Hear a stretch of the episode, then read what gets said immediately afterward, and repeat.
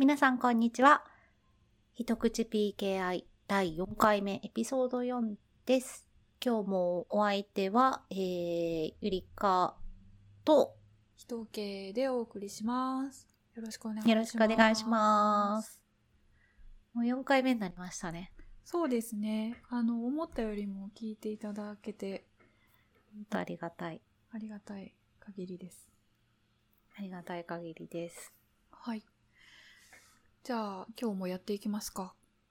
やっていきますか。早速。じゃあ、はい今日はもう早速 PKI ネタをはい。いきますか。どっちからいきましょゆりかさん、ぜひお願いします。うお、じゃあ私の方から。今日ですね、あのー、2つくらい前の回かな？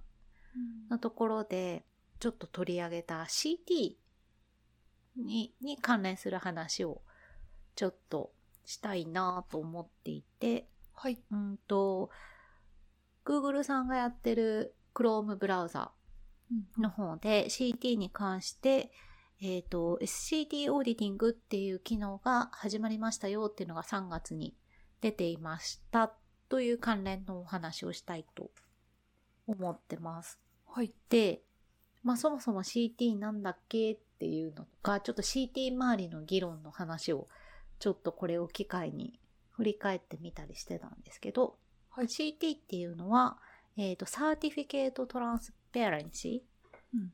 えー証明書の透明性って日本語に訳すのかな？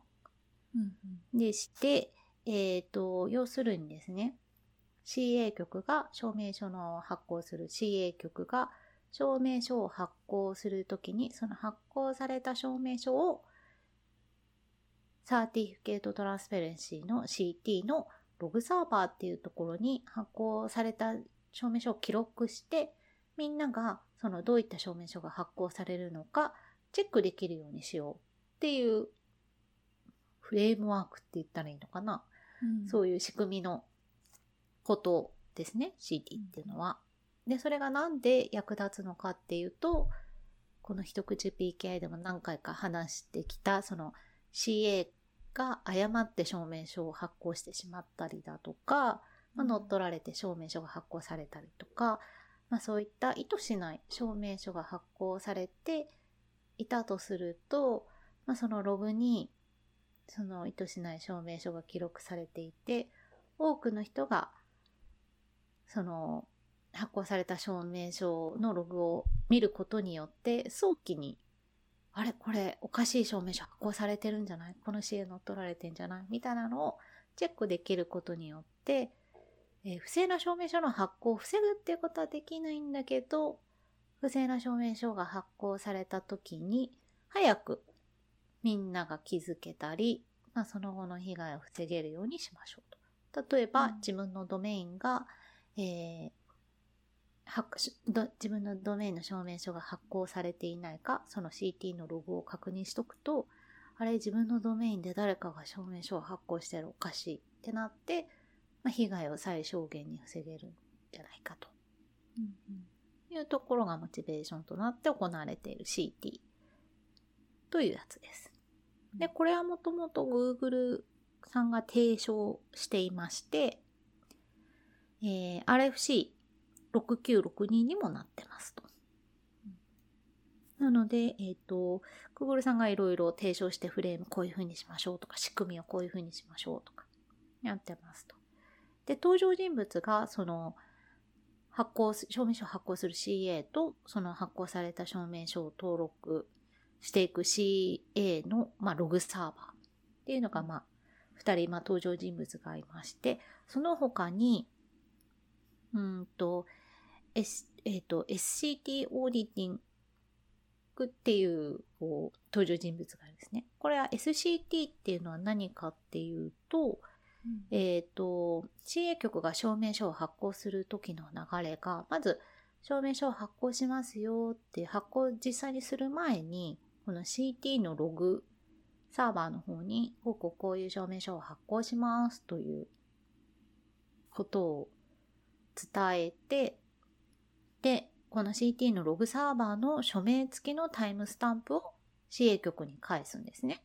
うんそうして、えっ、と、CA 局はそれを、まあ、埋め込んだ証明書を発行したり、まあ、ほその他にも、そのログサーバーの署名付きタイムスタンプを、まあ、どこかに、えー置いておくような仕組みがあるんですけれども、大概の場合は、今実装されている大概の場合は証明書に埋め込んで、うんえー発行すると。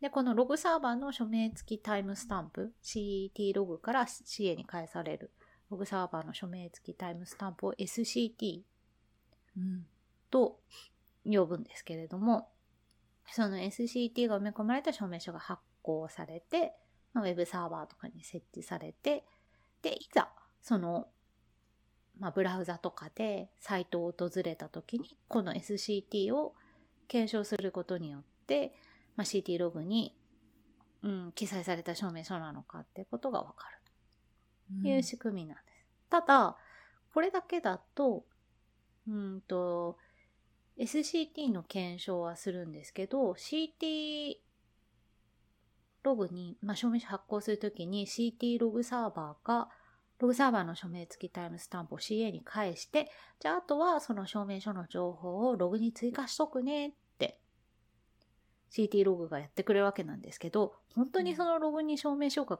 記載されたかどうかっていうのは、CT ログサーバーの運用に関わってくるので、言ってしまうと、CT ログサーバーが、まあ、悪意を持ってかミスなのか、えー CT ログに書いとくねと言いながら書いてないうん、書かれていないっていうパターンもあり得るわけですよね。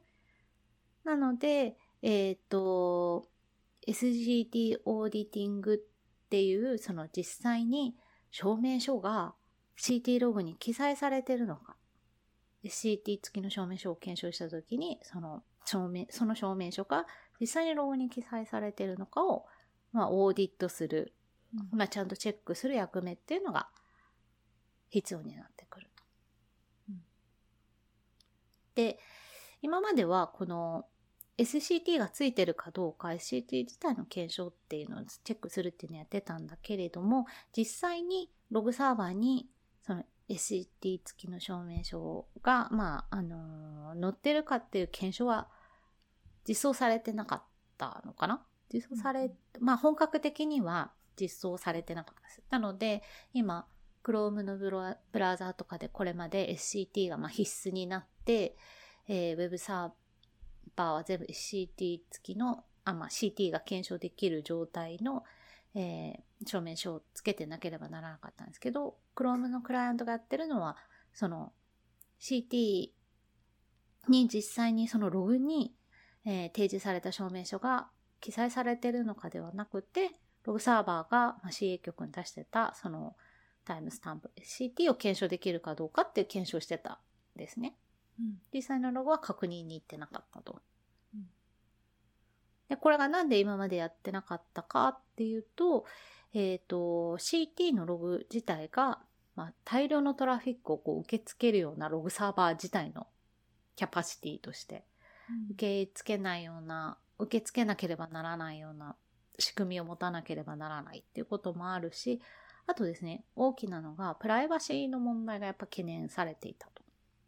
うんというのが、その、じゃあ自分が訪れたウェブサイトを、ウェブサイトを訪れて、その証明書が実際に CT ログに記載されてますかと CT ログサーバーに見に行くとするじゃないですか。まあ、ブラウザが代わりにやっていくんですけれども、うんそうすると、そのユーザーが今どのサイトを見ているのか、で CT ログサーバーからすれば、えっ、と、どのサイトをユーザーが見て、どのサイトを検証しようとしてるのかってことが分かってしまううんわけですよね。まあ、ブラウザからするとユーザーがどのサーバーを見に行ってるか分かると。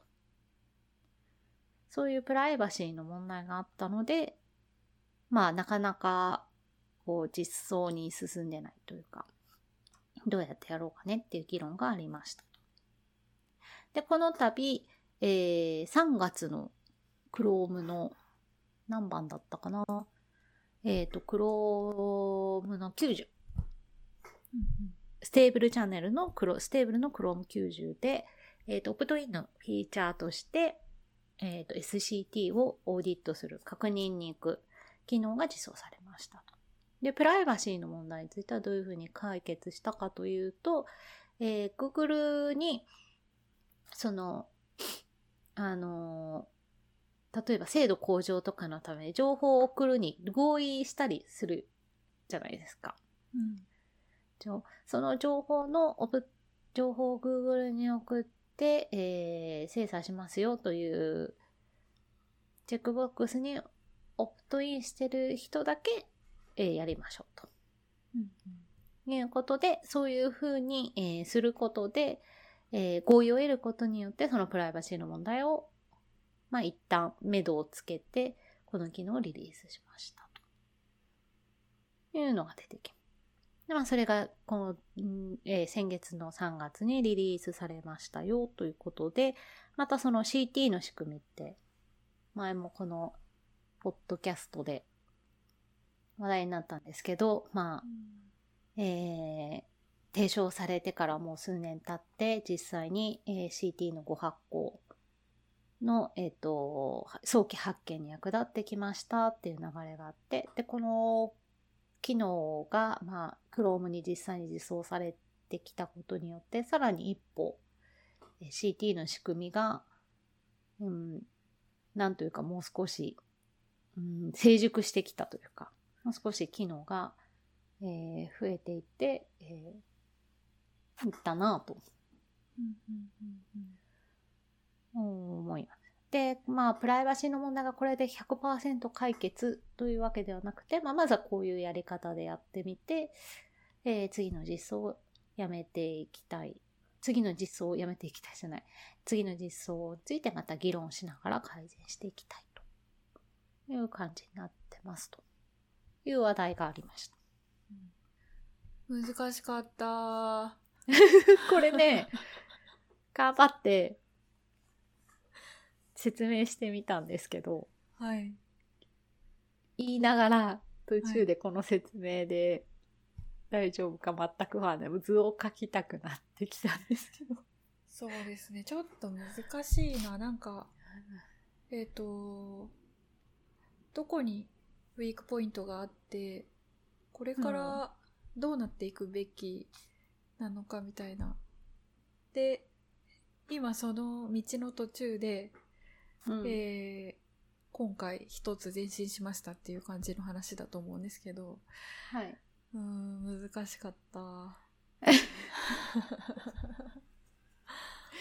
私の説明能力に問題があいやいやいやいやかなりそのあるんですけど。CT という仕組みがね、うん、実際に役に立ってしまっているっていう点で、うん、あのもうすごく存在がエンパワーメントされて、うんうん、もうなしにはやれないっていう感じになってしまっているんで、その、当初から指摘されていた問題をね、うん、頑張って乗り越えようとしてるっていう感じだと思うんですけど、いや、難しいわ。そうそうそうそう。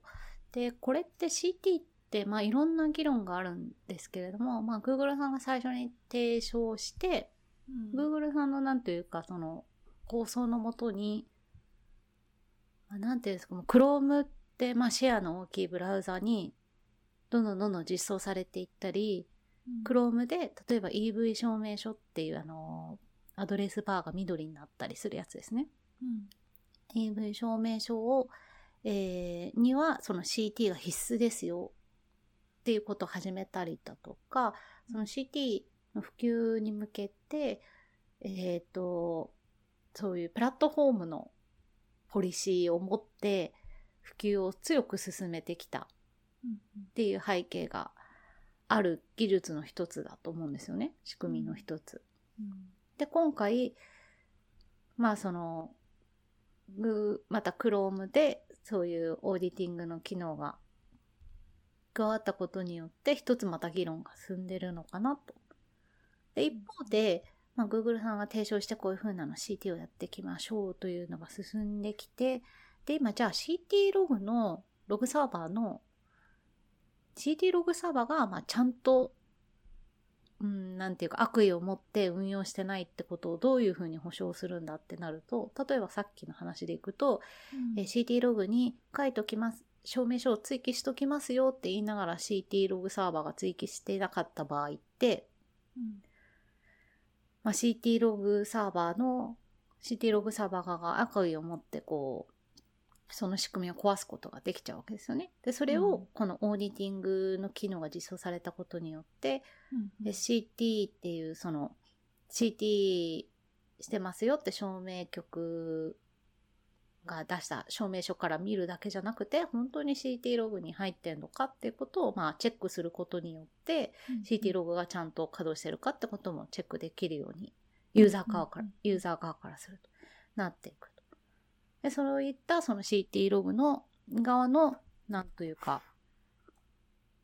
あのまあその信頼性を持って稼働してるのか悪意のやって悪意がないことを CT ログサーバー側が悪意がないことをどうやって証明するのかっていう部分の一つのピースが今 SCT オーディティングを、まあ、ユーザー側、ブラウザ側とかに実装することによって、えっ、と、また一つピースが埋まったのかな。で、うん Google さんがこうやって、あの、協力に進めてきたわけなんですけど、その CT ログサーバーの、まあ、が、えっ、と、うん、悪意を持ってやってないというか、その信頼性を担保するのに、まあその、今までってその CT、うん、証明書を発行して CT をもらうときに少なくとも Google の CT サーバーを1つ含んで2つ以上の CT ログサーバーに登録することってなってたんですね。そのポリシーとして。この仕組みのポリシーとして、えー CA が証明書を発行する際に CT ログのサーバー、世界に、まあ、CT ログサーバーが今どれくらいかな ?15 くらいあるんですけど、2つ以上にまあ登録することと。そうすると、1つの CT ログサーバーが、まあ、何かしら信頼性が欠ける状態になってたとしても、もう1つに登録されてるとか、そういうチェックにもなると。で、その1つが、えっ、と、Google のものであることっていうことを担保することによって、えっ、と、CT、まあ、その、提唱者ではないその他の CT ログサーバー、Google 側が、その、えっ、と、一つ担保になるというか、Google はちゃんと、Google さんから言わせると、まあ Google はちゃんとやってるので、他の CT ログサーバーの運用が、えっ、と、えー、信頼できないものというとちょっと言い過ぎかもしれないですけど、Google が一つマストとして CT ログサーバーを持っておくことによって、この仕組みがうまくいっているのか、提唱者として、まあ今、えー確認できる状態にあるっていうポリシーになってるんです。で、今回そのオーディティングが始まったことによって、その CT ログサーバーがちゃんとログされているのかっていうことの確認のピースが一つ増えたことによって、Google さんも、まあ今まで提唱者として、えー Google が一つのログサーバーであることっていうふうになってたけれども、このポリシーをだんだんだんだん変えていくことができるんじゃないかと。うんだから Google 依存でこの仕組みが今すごく成り立ってるわけですけれども、それをだんだんだんだん Google 依存じゃないものにしていくっていう計画をやっぱり立てていて、Google がまあ一つの CT ログサーバーじゃなければならないってこともなくなるかもしれないうんうん。ことを考えて、だんだんだんだんインディペンデントな仕組みにしていくロードマップのまあ一つである。うん。という意味合いもあるのかなと。うんうん。で、この CT のロードマップ2021っていうのが Google さんというか、まあ、Chrome の方からも出てまして、それを見ると、2021年には Chrome の CT、今、パソコンの、まあ、Chrome に、えーオーディティングが実装されたところなんですけど、えっと、Android とかの、Android の Chrome の方にも、2021年は CT の強制を始めたいというふうにも書いてるんですね。今ってその CT が、えー CT が検証できること、あ訪れたウェブサイトでそのウェブサーバーの使っている証明書が、えー CT がついていることっていうのは今、そのデスクトップ版の Chrome のリクエアメントの一つだったんですけど、それを Android 上の Chrome にも拡張して、うん Android 上の Chrome でも、えっ、と、CT が確認できるようにすると。うんなので、ますます CT で、その、今ね、スマホとかでウェブサイトを見るって本当に日常的だと思うので、ますます CT が広がっていくなぁとうんうん思っているところであります。その正しい手続きで発行された証明書であることをいつでも確認したいっていうモチベーションなんですかね。そうですね。そのちゃんと、うん。ん ?CT がですか？うん、そうそうそうそう。後から、CT、そうです。CT 自体のモチベーションは、意図を、ん？正しい意図を持って発行された証明書なのかっていうことを、後からうんうん確確認。間違って正しい意図を持った証明書でないものを、早期に発見したいって感じですかね。意図、手続き、意図、手続き。手続き。正しい手続き。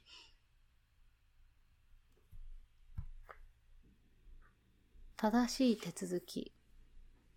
その変な項目が中に入ってないとか、ちゃんと監査を受けてる認証局から発行されているとか。そうですね。その一つの意図もありますし、まあ、これまでの数々の、まあ、意図しない証明書の、まあ、正しい手続きを踏んでない証明書が、まあ、CA から発行され、例えば、うーん、何をもって正しいっていうのかっていうのはちょっと難しいですね。ドメインの持ち主じゃない人に、その、ドメインの証明書が発行されちゃったりしたら、それは正しくないっていうことで、それを発見したりしたいってことなんですよね。そうですね。あとは、えっ、と、正しいドメインの発行者に発行されていて、正規の CA の手続きを取っているけれども、うん例えば CA 局側の何らかの操作ミスによって、えー内容が正しくない状態になっている。うん。とか、あとは、えー正しい、ん正しいドメインにというか、まあ、意図したドメインに対して発行はされているけれども、えーうん。CA 局の管理者がまあ乗っ取られていて、そのアカウント自体は正常なプロセスにのっとってシステム上はされているけれども、本来発行されるべきところではない、うん本来発行されるものではないものに発行されているとか。うんまあ、そういうのが後から確認できる仕組みがあると嬉しいってこと。そうですね。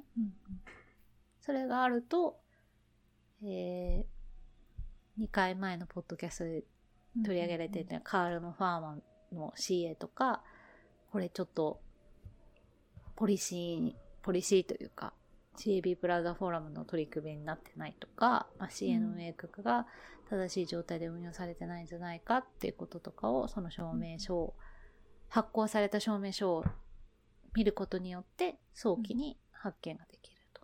うんで、早期に発見する、そういった証明書を早期に発見することによって何が嬉しいかというと、えっ、と、その証明書によって、結局はユーザーさんが、証明書が、えー発行されて検証できる状態にあると、えーその、例えばウェブサイトとかを信用してしまうわけで、うんユーザーさんが、えー例えばフィッシングサイトに行ってしまったりとか、い本当は、えっ、と、信頼できないサイトに、まあ、接続してしまうことを防げると。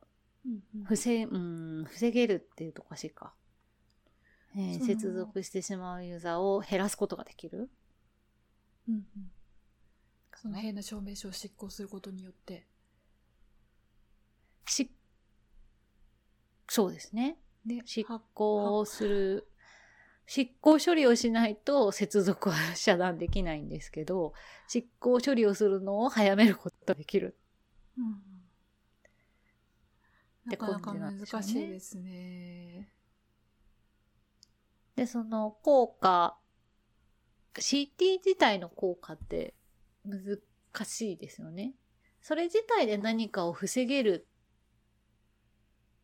というよりも早期に間違いを発見しようといううんうん意味での補完的な仕組みと位置づけられるのかなという理解うんなんですけど。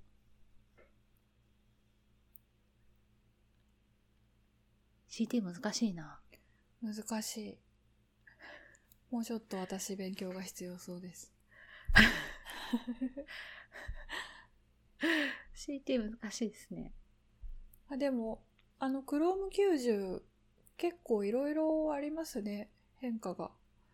多分、そうなんですよ。Chrome あれですよ90あれですよね。SSL の、あ、ごめんなさい。TLS のそうそう強制化も90ですよね。うん。えっ、と、 stable の一般リリースが確か来週だったような、4月13とか14とかだったような気がします。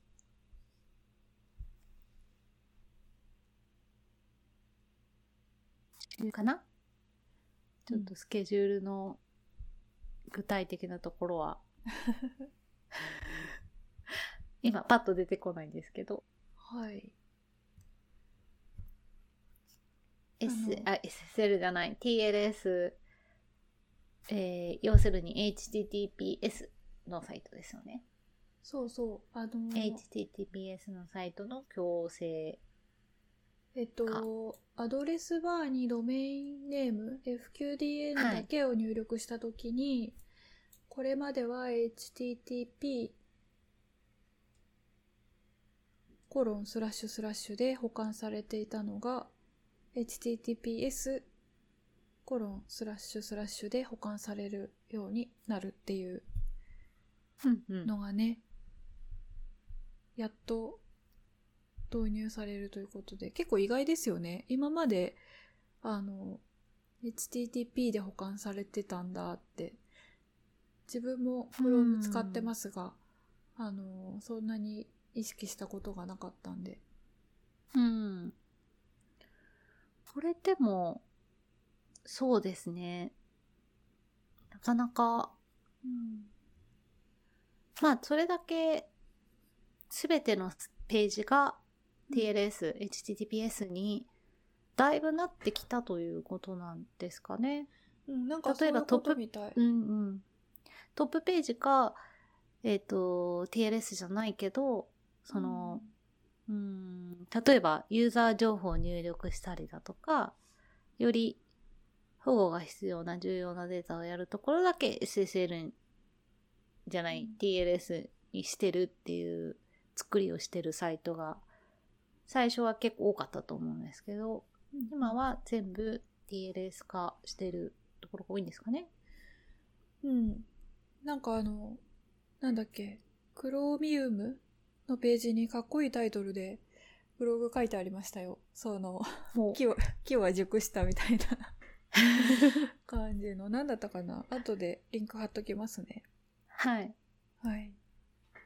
なかなか木が熟すって難しいですよね。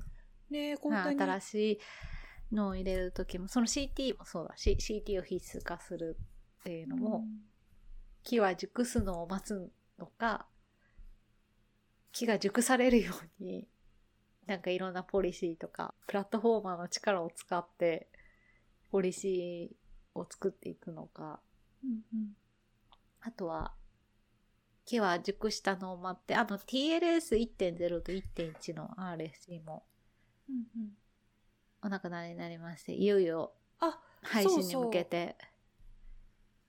それも、90、クローム90からじゃなかったでしたっけ？あれ？それは関係ないのかな？それはか、どうだったかな？えっと、私が今意図したのは、あの、はい RFC が、はいはいはい。アウトデーテッドになる？はい、になりました。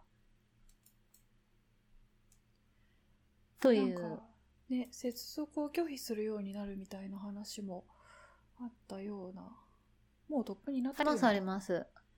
あ、もうとっくになってるから、ちょっと、クロミウムブラウザの方は忘れちゃったんですけど、うんえっ、と、マイクロソフト系のサービスでいくと、TLS1.0、1.1は、そう例えば、えっ、と、クラウドサービス側で、うんうん。えー、O365 とか、ああいうクラウドサービスに接続するときに、サービス側が TLS1.0、1.1を切ってるので、はいはい。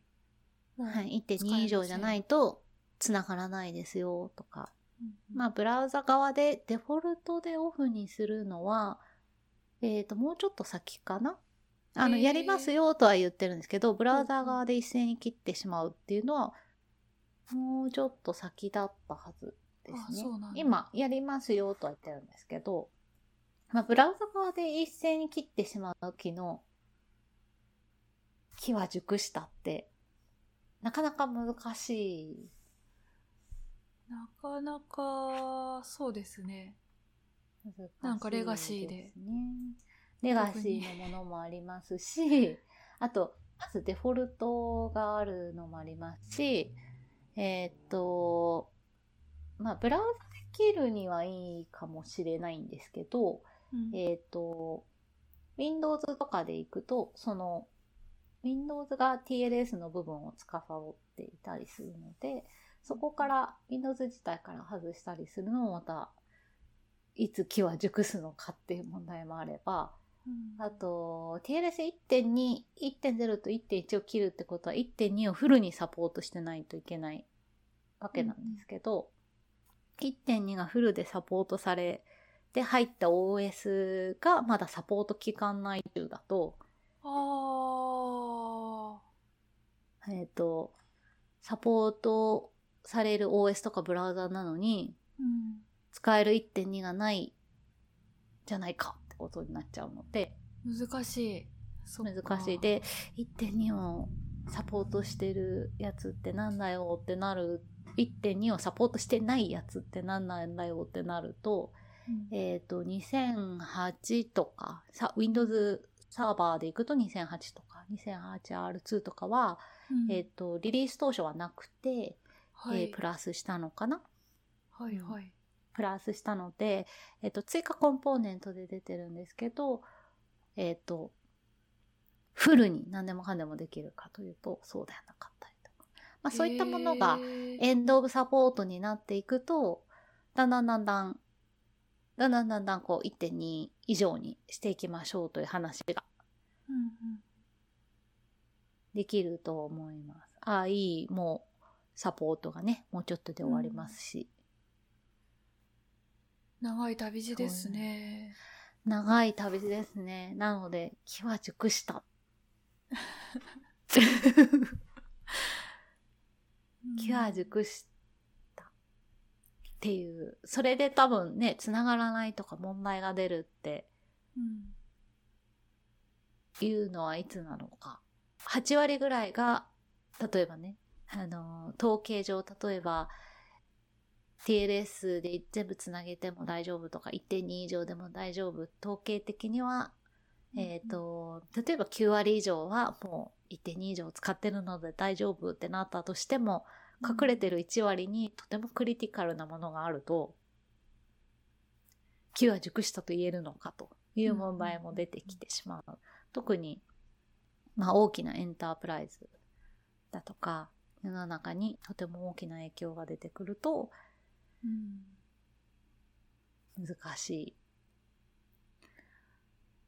なんかこう、い。でも逆に、あ、うんどうぞ。あ、すいません。ウェブブラウジングっていう使い方だと多分ほとんど影響ないかもしれないんですけどね。多分、こう、なんかシステム同士でつながってるようなところで、なんか起きそうですよね。そういう。そうですね。うん人が操作してないあとはウェブそうそう。ウェブサイト、パブリックのウェブサイトといっても、まあいろんな使われ方をしてますし、例えば、まあ、ページのテキストを読むだけっていう意味だと、さほど問題ないのかもしれないですけど、えっ、と、なんだろう。何かそこで、例えばオンラインバンキングをやっていて、そこのコンポーネントが動かないだとか、そこに載ってるコンポーネントが動かないだとか、あとは PC だけじゃなくてスマホとか、日本だとガラケーとか、で、ちゃんと動くのか、とか、あとは TLS とかで行くと、途中のネットワーク機器とか、そういうものが対応しているのかとか、そこで問題が起きたりとか。まあ、今回のこの、こういうやつに限らず何かの、そういう系の仕様変更とか、うんうん機能削除とか、機能追加もそうなんですけど、すると必ず何かネットワーク機器が対応してないとかですね。古い機器が残っていて、対応してないとか。うんなかなかインターネットというか、ネットワークというのは、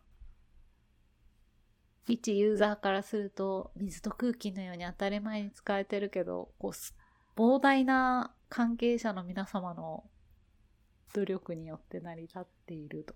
うん、本当にそう思いますね。はい。思います。うんこの、ね、信頼されたサイトを何にもユーザー側が考えることなくというか、まあ安全にすごく提供されてるじゃん。でもその 背景にはすごい PKR 仕組みがあったり、ネットワークの仕組みがあったり、うんすごいなと。すごい幼稚な意見でまとまってしまいましたけど、すごいなって。いえいえ、毎日、毎日感じてます。それ、本当にインターネットありがたいなと思いながら生活インしてます。ターネットって本当インフラですよね。本当にね、あのーなんというか私は遠い国に一人暮らしをしてて、もうインターネットなかったら全然やってらんないですよ、もう本当に。確かに。ね。昔ね、インターネットなかった時って、日本、例えば異国の地に住んでいて、日本の話題を見るなんて、うんうんすごく送られてくる手紙を読むとか、そういうね、うんことぐらいでしかできなかったから、今すごいですよね。ね本当にありがたいことです。うん。というとこで、なんか話すごい脱線しちゃったんですけど、CT にまつわるはい。CT オーディティングがまあ出たということで、ちょっと CT を勉強しました、今年、今回。でもわざわざだな。よくわかんない。この動向が。もっと深掘りしていきましょう。で、その、オーディティングの仕組みとかも、ちょっともうちょっとこう、仕組みどうなってんだっていうの、よくわかんない。その CT ログサーバーの、うん CT ログサーバー監査とかしてないのかな ?CT ログサーバーがか、不正を働いてないってどうやって、その、そもそも証明しようと思ってたんだろうっていう。オーディティングっていう話だったか、タイトルだったから、その、CT のインフラの監査を始めるっていう話題なのかなと思ったんですけど、ちょっと違います、それとは、ね、違うんですよ。監査を始めるっていう話ではなくて、その話はなんか最初の懸念というか、指摘事項として CT ログサーバーの監査はしないのかいっていうのが確か前あったような、うんうん。その話題は今どうなったんだろねえ疑問ですよね。う。で、これまでその CT がいろいろやってたんですけど、今回そのオーディティングって言われるそのコンポーネントが Chrome に追加されたことによって、今まではその、ね、タイムスタンプを検証はしてたんですけれども、実際に CT ログに追加されてるかどうかは CT ログの運用次第なところもあるわけじゃないですか。で、それ、そういう成り立ちだったんだと思って、そこをちょっと私は勘違いしてて、CT を、えっ、と、検証するとともに、ログも確認に行ってたのかと思ってたんですけど、うん。まあ確かに SCT が継承できれば、まあ現実的には2つのログサーバーが同時に1つの例えば証明書を追記せずに SCT だけを発行してっていうのは、現実的にはやっぱ難しいとは思うんですけど、うんなかなかそういう仕組みだったんだと思ったりして、ちょっとまだ引き続き勉強したいと思います。でも大きな、なんていうか、はい、アンドロイドにももうね、搭載されていくっていうことなので、本当に重要な位置を占めていくんだなと、うん思いました。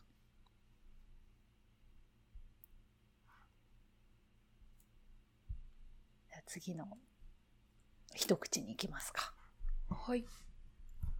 えっ、と、私からなんですけど、ハートブリードってあったじゃないですか。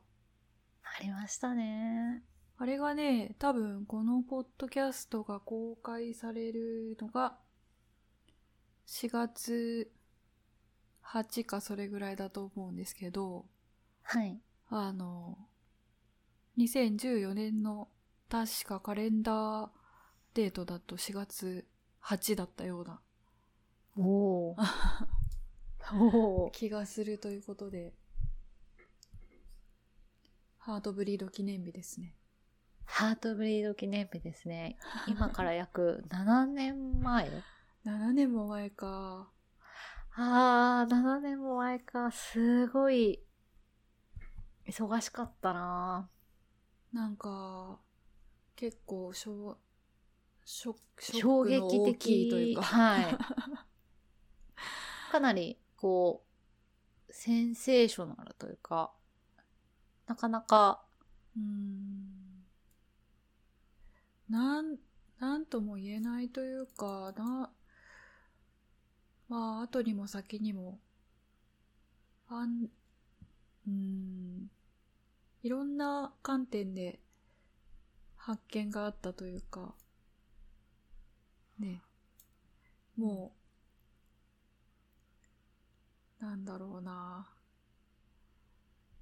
ハートブリード自体がどのような脆弱性だったかというと、はい。えっ、と、オープンソースの非常によく使われている有名なライブラリである OpenSSL というものがあって、うん。で、その、TLS のプロトコルの中に TLS ハートビートというような機能があって、そのパケットを投げると、えーサーバーから返ってくる値の中に、そのサーバーのメモリ上にあるデータがおまけでついて帰ってくるみたいなうんうん。感じのね、脆弱性だったんですけど、で、はいこれ、これによって何が起きたかというと、えっ、と、サーバー、ウェブサーバーが使ってるその TLS の証明書の秘密鍵が取れる場合がある、取れることがあるとうんいうの、が非常にセンセーショナルで、うんうん。で、実際にね、研究者の人が立てて、このサーバーの秘密鍵が、あの、脆弱な OpenSSL を使って、えーウェブサーバーを TLS で立てて、このサーバーの秘密鍵が分かった人は連絡くださいみたいな感じで、うんうん。で、実際にその秘密鍵を抽出できた人が何人もいたみたいなニュースがかつてその時あったようなそうですあねっ。たように記憶してます。なかなか。で、それを受けてかどうかわかりませんが、 Cloudflare のブログでですね、はいはい。 Heartbleed について、あの、 Heartbleed Revised っていうああ、 Revisited、ね。 Heartbleed、うん Revisit。 Revisited っていう感じの、あの、まあ、7年経ってどうかっていうようなのを振り返るうんブログが出てまして、なんかこれがちょっと良かったんで、紹介したいなと思ったんですけど、はいはい。あのーまあ、2014年よりは今はおおむね良くなってるでしょうっていうようなうんうん。論調でして、あのーまあ、よくよく考えたらそうなんですけど、そんなに重要なデータをインターネットの外からアクセスできるサーバーのメモリの上に置いとくなんてどうかしてるでしょっていう。ことがね、まずありますということで、まあ、なんかそのトレンドがどれぐらい使われてるのかわかんないですがそのウェブサーバーのアプリと鍵の保管場所を分離するみたいな感じの、えーうんうん。アーキテクチャがああるらしいクラウドフレアには。うんうん。うん、まあ考えてみたらというか言われてみればそうですよねっていう感じですよね。うん。うんそのサーバー上に鍵ファイル置いてると、ね、そのサーバーにアクセスできる権利を持ってる人は鍵を複製できるわけですからね。そうですね。ね。まあなんか、あの、7年経っていいやり方に変わっていってますよっていうような感じらしいですね。キーレスそう、ですね。キーレス SSL とかうんうんうんうんうんうん。言われてるらしいですよ。うーん。あの、鍵は HSM で管理して、うん。みたいな感じで。鍵は、えっ、と、HSM の中に入ってるうん。ので、分離してメモリ上にはないと。そうそう。でも、実際にどうやってそれですごい量のトラフィックさばいてるのか、そ全然わかんないですよね。まあ、HSM っていうのはハードウェアセキュリティモジュールで、その別のハードウェアの中に、まあ、鍵を入れてその中で鍵を生成してそこから鍵の情報は出ないっていううんやつですね。はい。でうん鍵を使う必要があるときは、その中で計算するっていうことなんですよね。基本的にはそうだというふうに理解してるんですけど、まあ、鍵の中を使う必要があるときはそこに依頼して計算してもらって返してもらう。ん。なかなか、本当に、そんな風にできるんだ。そう、そういう風にできたら嬉しいけど、そんな風に本当にできるんだなっていうのが一つと、でもやっぱり、その、トラフィックというか、処理量をさばけないっていうのは課題としてあるみたいで、えーとそうですよ。ね。処理量の問題がありますよね。うん Delegated Credentials っていう。ものをうん。準備しているらしいです。なるほど。うん、うーん何をデリゲートするんですかね？あ、クレデンシャルをデリゲートするんだろう何をデリゲートするんだろう。うん。あの、まだ私もこの言葉とこういう概念があるっていうことだけ知ったっていう感じなんで、またこれから何か分かればレポートしたいと思います。はい。はい。で、あと、あの、執行検証についても2014年当時に比べると良くなってるでしょうってことが書いてあって、うんうんうん。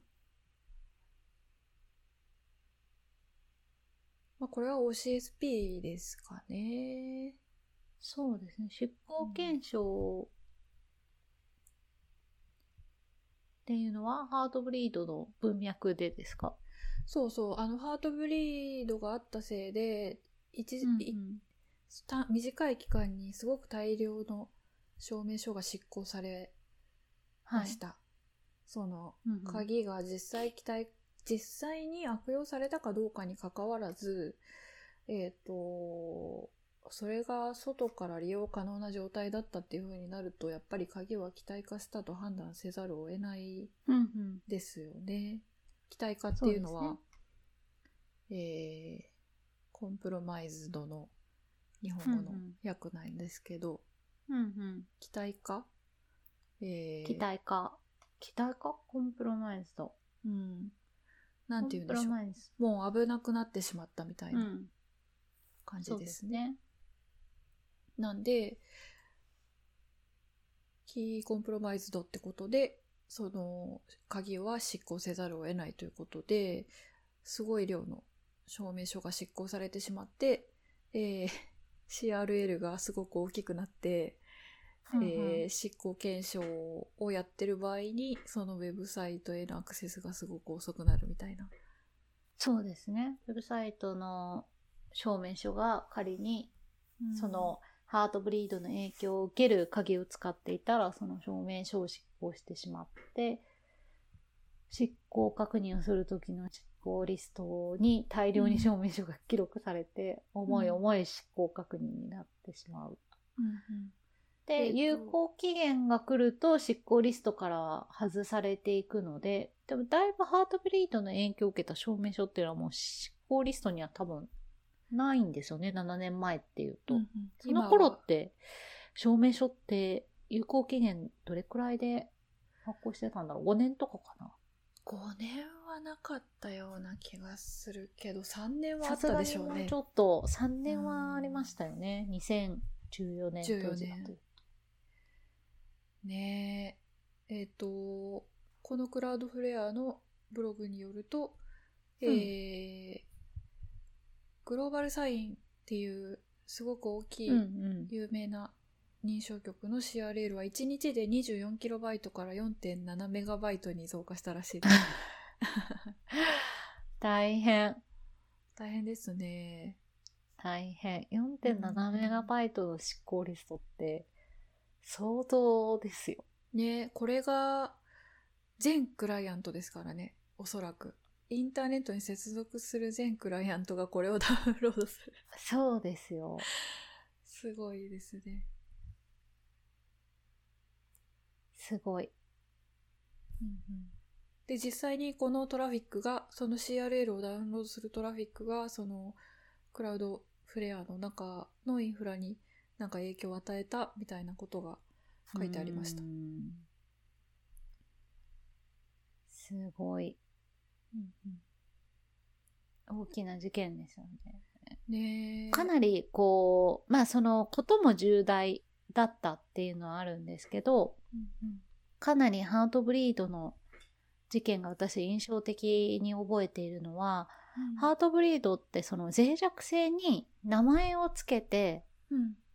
特別なその脆弱生命のウェブサイトを立ち上げて注意喚起がその発見者とかのグループによって行われたっていうののうんうん。先駆けというか最初かなあのーロゴまでありましたもんね、最初から。ロゴを作って 最初からロゴもあってその発見者たちがロゴを作ってそのハートブリード .com みたいなうん。サイトも作って、バグの説明をして、まあ、脆弱性の説明をして、ハートブリードっていう名前をつけて、やったっていう、その当時は、そういう脆弱性に、まあ CV 番号とは別にそういう名前をつけて、こう、マーケティングって言ったらあれなんですけど、注意喚起をするときに、そういう風にするっていうのは、そんなになく、なかったと思うんですよね。うんうん。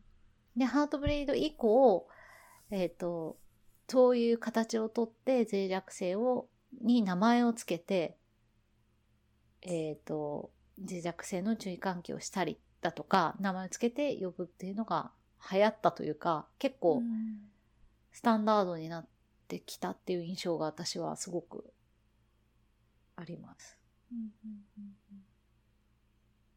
なんか、ハートマークからこう血が流れてるみたいなロゴでしたよね。うんハートブリードということで。ハートピートにかかってるんですよね。そうです、そうです。で、そういうなんか機能に、あの、名前をつけるみたいな。うん。去年で言うと、えっ、と、アクティブディレクトリーのネットログオンにかかったやつで、ゼロログオンみたいなのとかもありましたし、それ以降結構こう、脆弱性のその機能に名前をつけて、こう説明をしていくっていうのがすごくうん出てきた。あのね、CV 番号あるけど、まあ難しいですもんね。区別が。そうですね。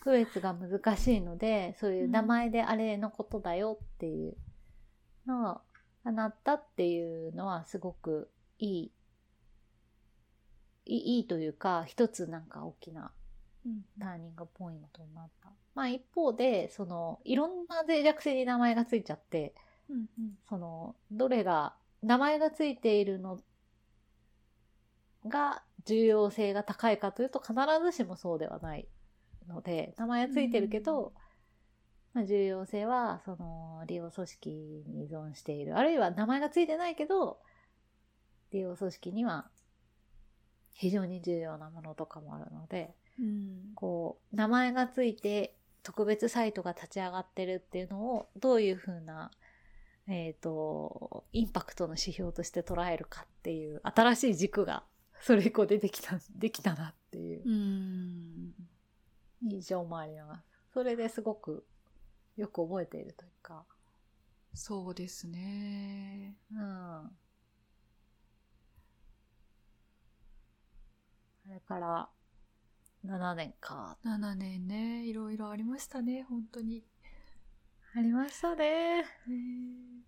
ねえ。あ、そんな感じで、その、さっき紹介したような、うん。えー、7年前よりは、今良くなってるので、うん。えーもう一回同じようなことが起きて、例えば、まあうん。今ある、えー公開鍵証明書を、うん。例えばもう全部再発行しないといけないっていうようなことが起きたとしても、7年前よりは良くなってるでしょうというようななるほど。ことが書いてあ確りました認。のとこも結構ねいろんな仕組みがね変わりましたね。変わりまして、うんそのあたりもちょっと今度またリビジットするというか、そうですもうね一。回、ううんん見てみたいですよね。あ、あれですわ、その、クラウドフレアのブログに2014年時点では5年の証明書が割と一般的だったことにも触れられてますね。ああ、やっぱ5年でしたかね。割と一般的じゃないな。まあ5年のものもあった。うん。そうかそうか。結構その当時長かったんですよね。5年はちょっと長いな。まあ、それでいくと前回の話だったかな？証明書の有効期限が短くなっていくと執行確認の負担も減るし、うん。まあ、こういうことがあった時に被害が小さくなっていく、対応もしやすいですね。うん。対応もしやすくなってきますよね、そういうところにつながっていきますよね。ねえ。なんかあの、あれあれ、レッツエンクリプトも、あのー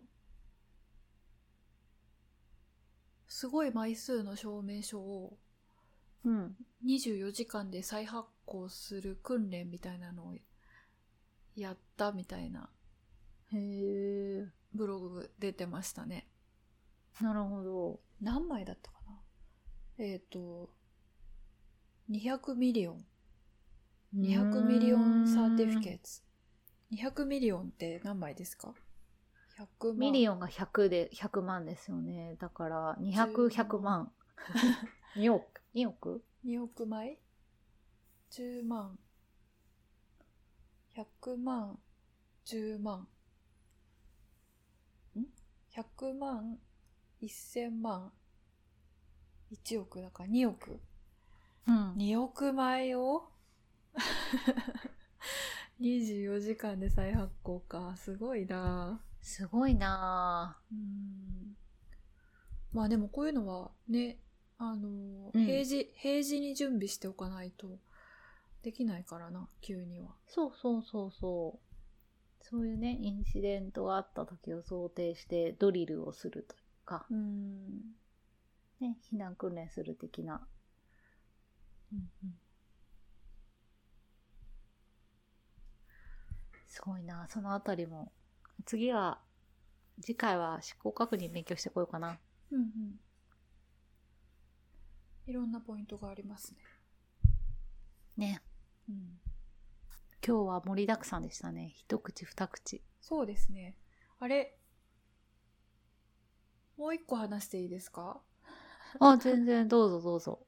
三口目を。えっ、とですね、これ厳密には PKI の話ではなくて、クリプト API、Windows のクリプト API の話なんですけど、はいはい。あのー、アバドンランサムウェアっていうランサムウェアの攻撃アクターがいるんですけど、はい。えっ、と、そこのね、使ってた、うん。実際に、あの、コンピューター上でユーザーのファイルを暗号化する実行ファイルが、えーうん。研究者の人に解析されて、はい。えっ、と、鍵が取り出せることが分かって、うんうん。で、実際にその取り出した鍵を使って暗号化されたファイルを複合することができたっていうような。ことが書かれてる論文うが。出てて、で、その話が、あの、セキュリティのあれっていうポッドキャストでも。紹介されてまして、はい。で、気になったんで私も見てみたんですよ。はい。あの、鍵がメモリ上に残ってたから、うんえっ、と、それを取り出してうん複合することができた。えっ、と、その、プロセスのメモリダンプかフルのメモリダンプがあれば、えーそこから鍵を復元して暗号化されたファイルを複合することができるっていうようなうん。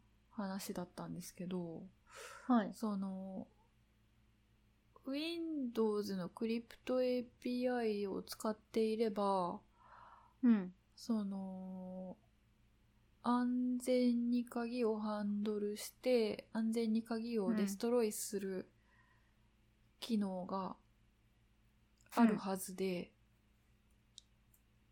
その、なんでそんなことになっちゃったのかなと思って、うーん。その元々の研究者の人が書いた、えーうん論文がインターネットで読めましたので、はい。はい、見てみたんですけれども、はい。あのー全体としては、えーはよく作られていて、ちゃんと設計されて作られていて、うん。えっ、と、まずは、攻撃者が秘密鍵を持っている RSA の鍵ペアがて、で、その公開鍵が、えー実行ファイルに、ランサムウェアの実行ファイルにハードコードされていて、はい。で、えーランサムウェア実行時に実際に、えーファイルを暗号化するための AES の鍵をその場で生成して、はい。それを攻撃者が秘密鍵を持ってる RSA の公開鍵で暗号化して、はい。えーで、多分それを攻撃者の方に送ったりして、えーセッション鍵を攻撃者が保管しておくっていうのがまずあって、で、その後、そのセッション鍵を使ってどんどん、あの、ファイルを暗号化していくんですけど、このセッション鍵が、エクスポータブルのフラグ付きで、えー生成されていたために、はい。えーメモリ上探索すればうん。発見できるはい。状態だったということらしいです。で、えっ、と、ただ、使った後すぐ適切に破棄しておけばうん。よかったんじゃないかとうん。うん。普通に考えると思うんですけど、なんかそれ用うんのクリプト API の関数ありますもんね。そうですね。キーデストロイみたいな。うん。えっ、と、で、えー、ランサムウェア全体の作りとしては、そのプロセス、そのランサムウェアのプロセスが終了するときに、確かにそのキーデストロイの関数が呼ばれるようには作られてたんだけど、うん。えっ、と、そのランサムウェアは、うん。その時点で存在するすべてのファイルを暗号化した後も、えーうんプロセスを終了せずに、うん新しく作られたファイルとか、あのーうん。新しくネットワークでアクセスできるようになったファイルとかを、うん。どんどん、どんどん追加で暗号化していくために、うん。コンピューター上にとどまり続ける作りになっていて、なるほど。なんでそのキーデストロイの API が呼ばれることはなかったために、うん。うん。うん。えー、ランサムウェアが発動してからうん。コンピューターの電源をオフにしてない状態だったんであれば、うん。鍵がメモリ上から取り出せる状態だったっていうような話だったみたいです。なるほど。そう、なんかね、だってうん。その普通に考えて普通にクリプト API を使って安全にうん。暗号プログラミングができないんであれば、今までの人たちはみんなどうやってきたんだっていう感じになっちゃうじゃないですか。うん。うん。うん。なんで、まあ、鍵は必要な時だけロードして使ったらすぐデストロイするっていうのが多分定石というか普通に考えればそうなんだと思うんですけど、うん。うん。この場合、えー欲張ってデストロイせずにずっと鍵を持ったまんまだったということが、あの、メモリダンプから鍵を抜かれてしまうことになった原因なんだなんというような感じですね。なるほど。鍵管理がなってないと。うん。なってない。では、あの、この論文が出て修正されてしまったということなんですが、はいね。修正されたんですね、ランサムウェア側が。そう。ちょっとどういう風に直したのか気になりますね。あとはその、ね鍵をジェネレートするときに、エクスポータブルでない形で生成してれば、メモリうん探索しても、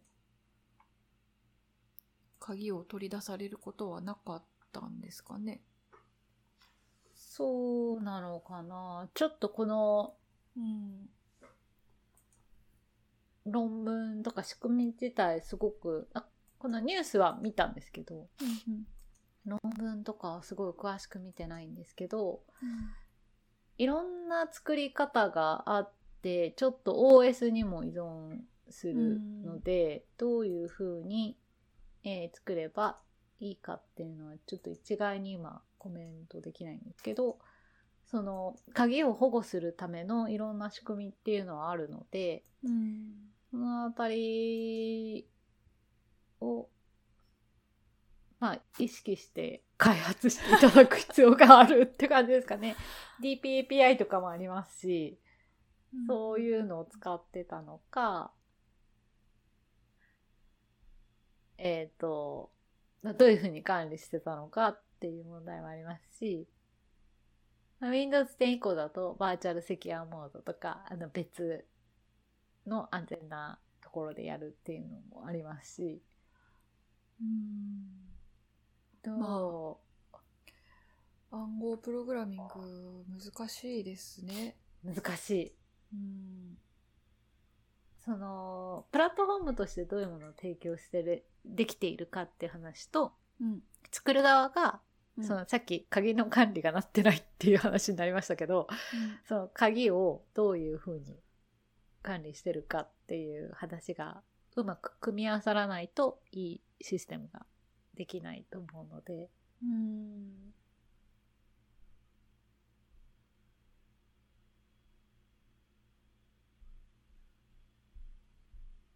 まあそんなような小話でございました。なかなか、でも修正されちゃったんですね。まあそっか、そりゃそっか。うんまあどんな風に直されたのかちょっとわかんないですけどあれだと面白いですね。ちょっと見てみる。見てみようかな。後でリンク送っときます。はい。はい。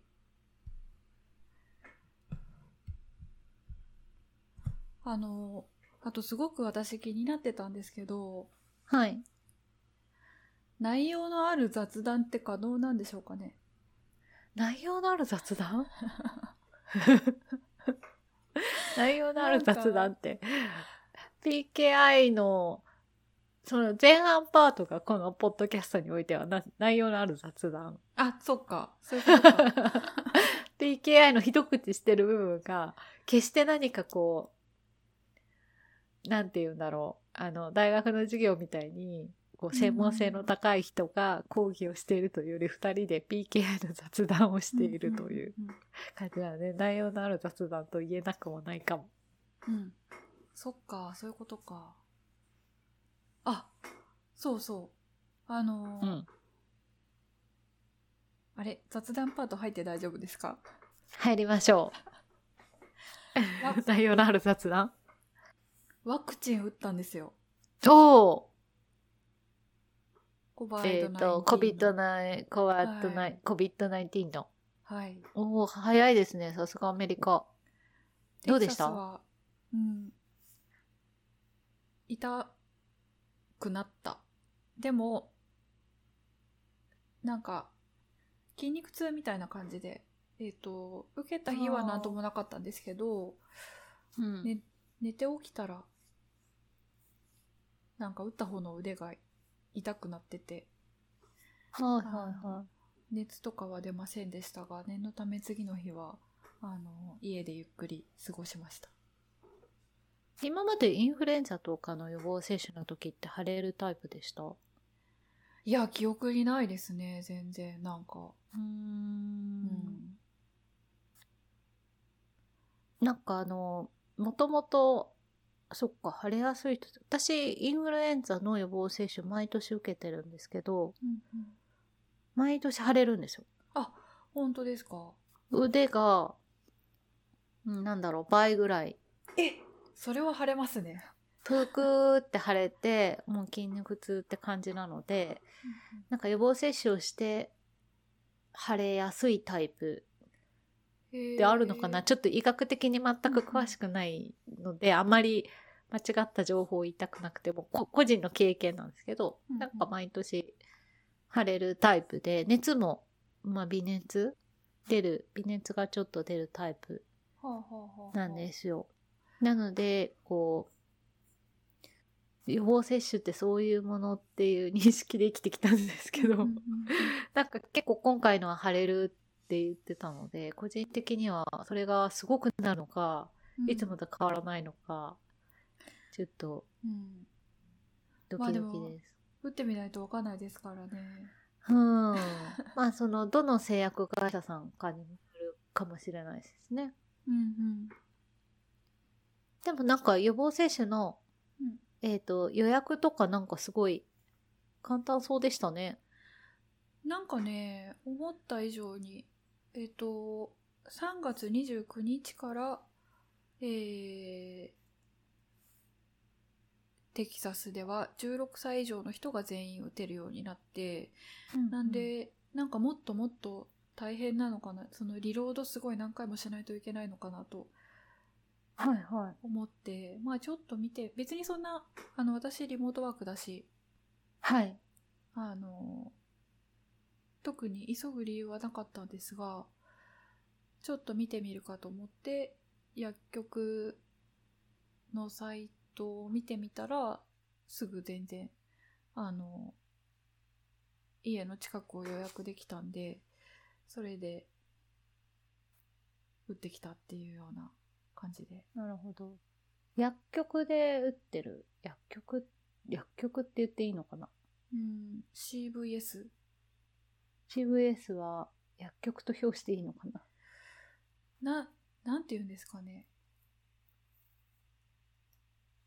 あの、薬局にちょっとしたクリニックもおまけについてるみたいなところなんですよね。うん。うん。で、家から2分ぐらいのとこにもその CVS があるんで、そこでできれば一番嬉しかったんですけど、はい。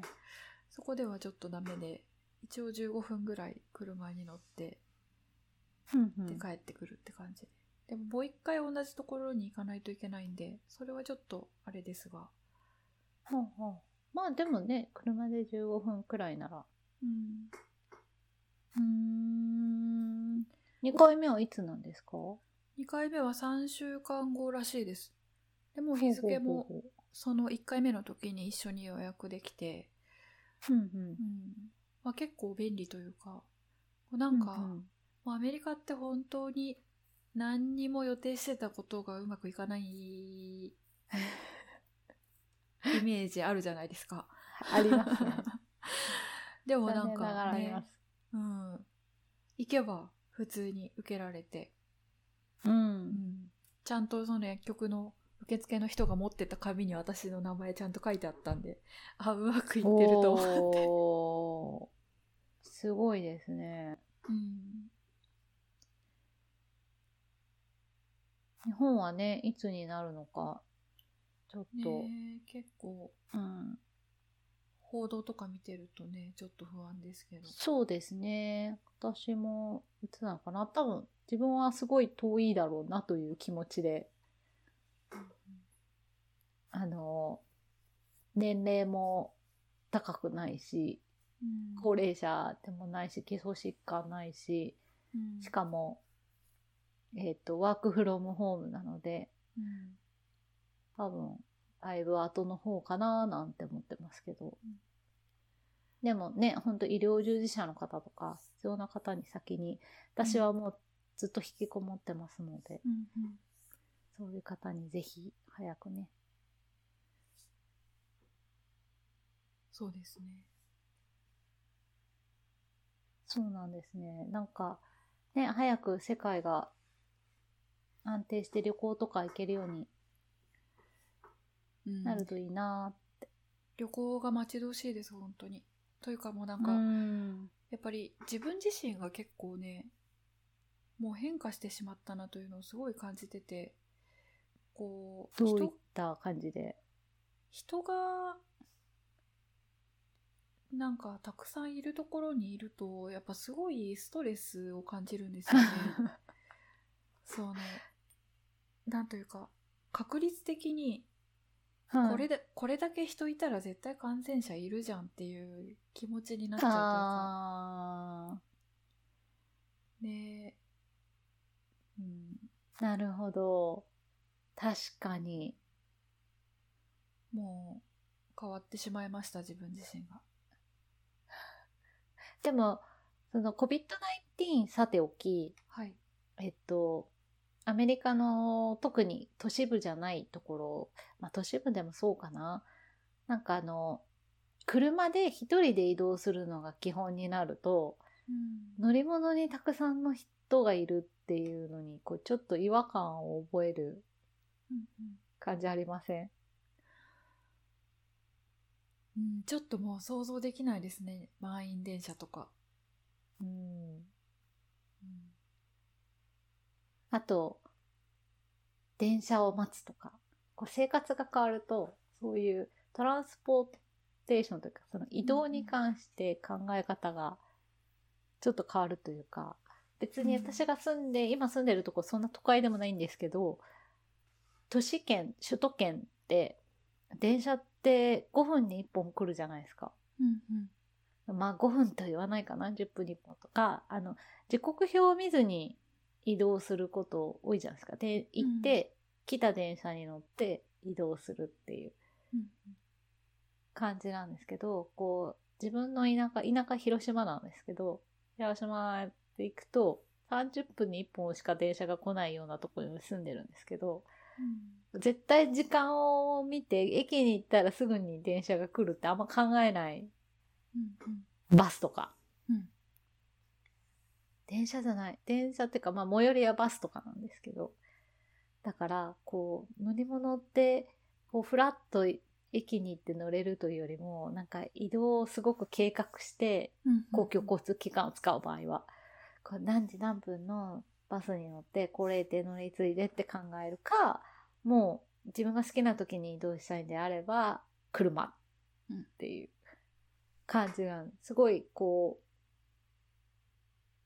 その生活が当たり前だったはずなのに、違うところで生活してると、戻った時になんか、あ、それはそうだった、みたいな。もうこの生活、車し、車なし生活戻れないみたいな。あーなんか私は多分ねすぐ馴染んじゃうかもそのその土地その土地のおー、すごい。やり方に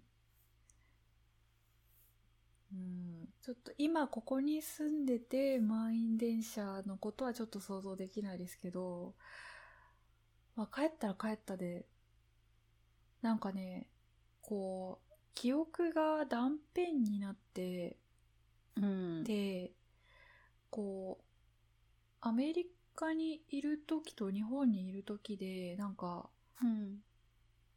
こう一続きになってる感じがあんまりなくて日本に戻ったらその日本にいた時の記憶につながるんですよなんかこおー。すごいですね。不思議二つの世界を行き来して生きてるみたいなう。不思議な感覚 不また。また全く別のところに行ったらまた違う風に感じるのかもしれないですけどね、うんそうですね。うんなんか変な感じですねうん。すごい。まあでも満員電車はもうな、ちょっと。でも、皆さんというか、結構このコロナ禍で、結構満員電車って比較的、まあまだありますけど、だいぶぎゅうぎゅう詰めのすし詰めがすごい続くってことは、だいぶ減ってきたというか、それを経験しない人も減ってきている、あ多くなくなってきているので、なかなかあれに戻りたくないなって思ってる人も増えてんじゃないかなと思いますけどね。うんうんうんうんねね本当に苦しいですもんね日本の満員電車苦しい。で、まだね、ずいぶん前ですけど、それこそ7年前とか8年前とか、上司のアメリカ人が日本に出張に来た時に、たまたま来た時に、まあその当時、私の会社もまだ通勤しないといけないことが多々ありまして、その日本のオフィスに通勤してそこで仕事をしてた時にいかに日本の通勤ラッシュが大変かっていううん。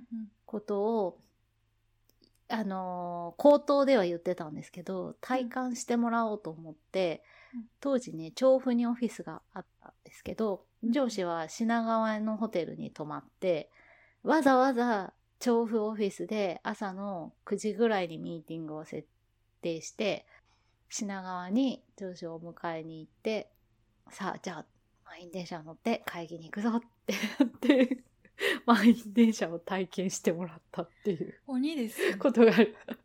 そしたらなんか最初は、あ全然いいよ。なんかまあ混んでるけど乗れるんだろうみたいな感じでしたけど、もう本当にいかに、こう、私が過酷な環境で働いてるかっていうのを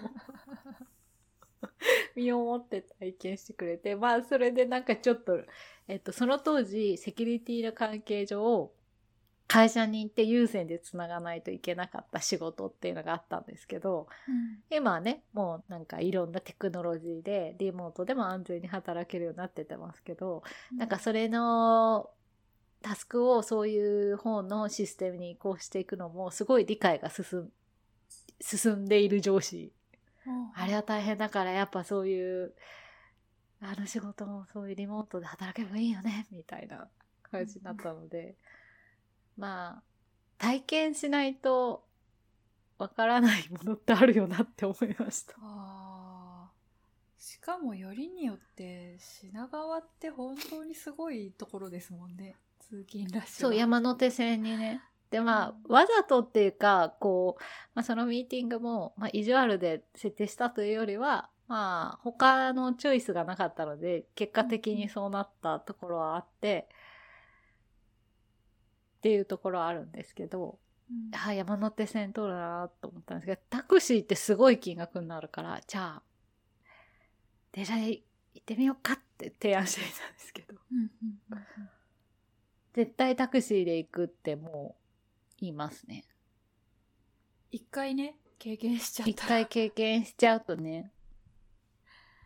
そうですよね。うん。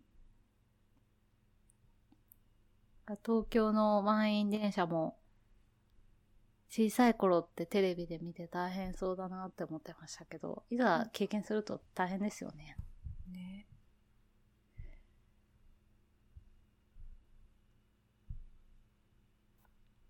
今日なんか雑談もなかなか意味ある内容のある雑談してます？どうかな？でも今日なんか真面目な雑談ですね。そうですね。うん。はい。今日比較的真面目な。はい。じゃあ今日はこんなもんですかね。こんなもんにしますか？はいじゃあ今日も皆さんお付き合いいただきましてありがとうございました。ありがとうございました。また次回も近いうちに PKI と、えーその他の雑談をしたいと思いますのでまた次回お会いしましょう。それでは今日はこれでさようなら。さよなら